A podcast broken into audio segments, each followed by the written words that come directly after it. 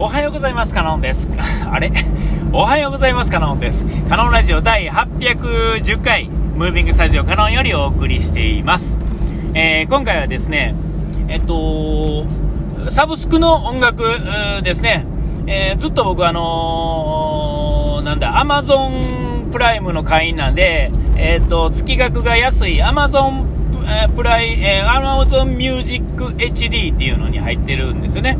えー、っと、うーん、なんぼだ。通常、大体どこの音楽アプリも、サブスクも、月額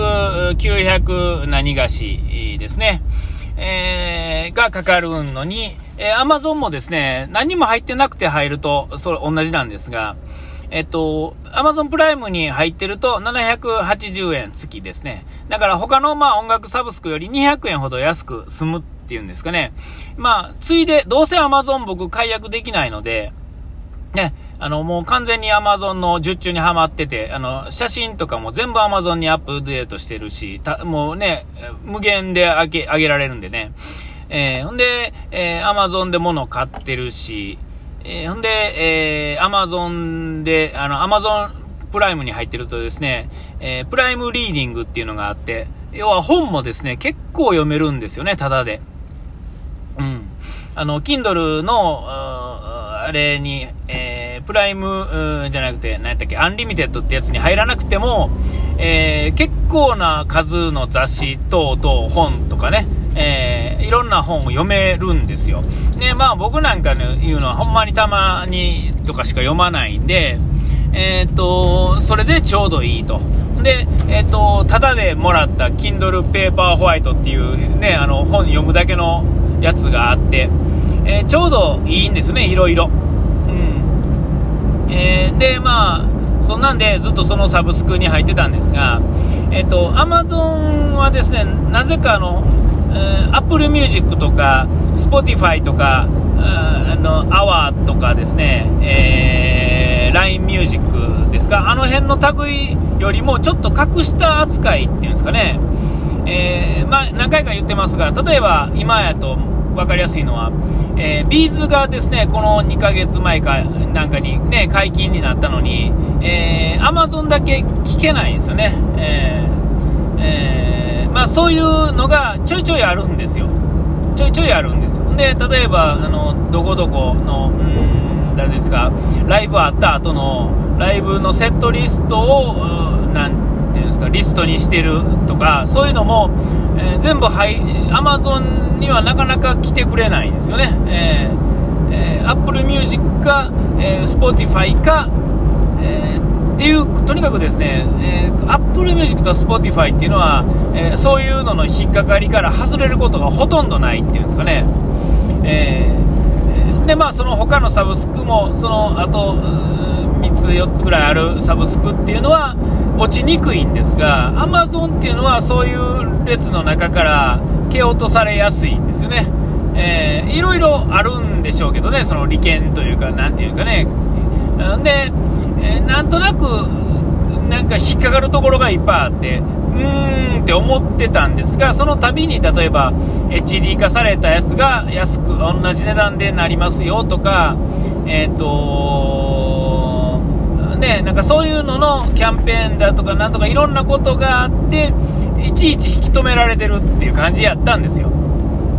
で、まあ今辞めたわけではないんですが、えー、そのままあやってるんですが、ずっとこう、Apple Music に移行しようかなと思っててですね、えーえー、どうしようかなって感じなんですよね。ほんだら、まああのまあ、au で僕ずっと iPhone 買ってるので、えー、っと、ずっとキャンペーンやってるんですよね。えー、あ、au のから入ってもらったら6ヶ月無料で、えー、Apple Music 聴けますよっていう感じで。あそうなんかと思って。何もなくても、えーと、Apple Music は3ヶ月無料無料キャンペーンっていうんですかね。お試しキャンペーンみたいなのやってるんですが、えーと、au から入ると au からっていうかね au のユーザーで、えーと、入ると,、えー、と6ヶ月無料なんですねよっしゃと思って。なまあ、ダブルスタンダードというか、まあ、両方試しつつですね、で、まあ、最終的に、えー、いい、よかったら、まあ、Apple Music に移行しようっていう、Amazon の方の、えー、音楽サブスクの方だけね、やめて Apple Music に移行してもいいし、えー、ね、えー、まあまあ、どっちでもええかなと思って。で、やり始めたんですけども、当然あの、au から入るということは、au の ID でアカウントを作るんですよね。えー、au の ID でアカウントを作るということは、えっ、ー、と、いわゆる Apple 包囲網の中に入れないっていうんですかね。僕の場合、この iPhone、今使ってる12 mini に、今、アカウントがね、au のアカウントで紐付けされてるんですが、普通、Apple の連携って、まあ皆さん、Apple でいろいろ持ってはるとわかると思うんですが、えっ、ー、と、Apple ID で紐付けされた、えー、同じ Apple ID の端末に、では、えー、移動し放題なんですけれども、えそうじゃないんですよね。au の ID で入ってる以上、えその au の ID に紐付けられない、えー、iMac とか、僕の iPad とか、えー、ね、あのー、そういうの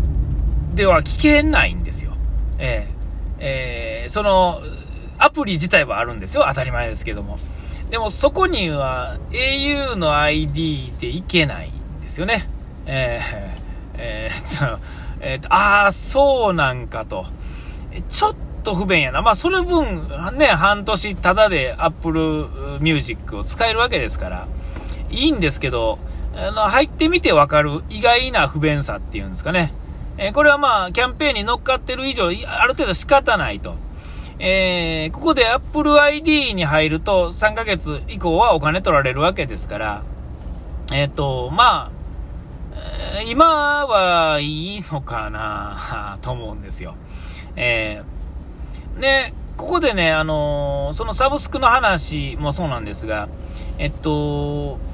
アップルの良さって iPhone1 個持ってても全然わからないんですよね。えー、今僕はこの i、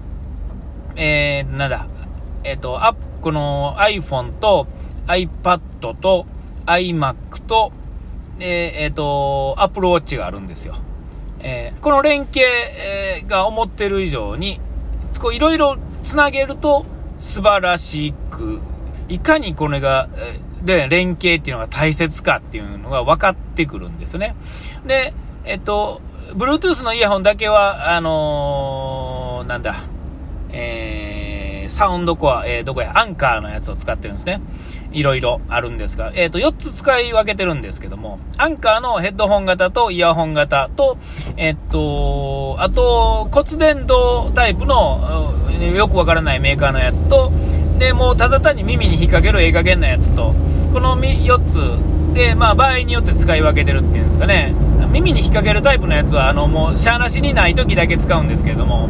骨伝導っていうのは、まあ、骨伝導で、あの、想像以上に良くて、あ、またこの話はね、今度また改めてしますけども、えー、また新たな進展があったんでね、その話はまた別でしますけれども、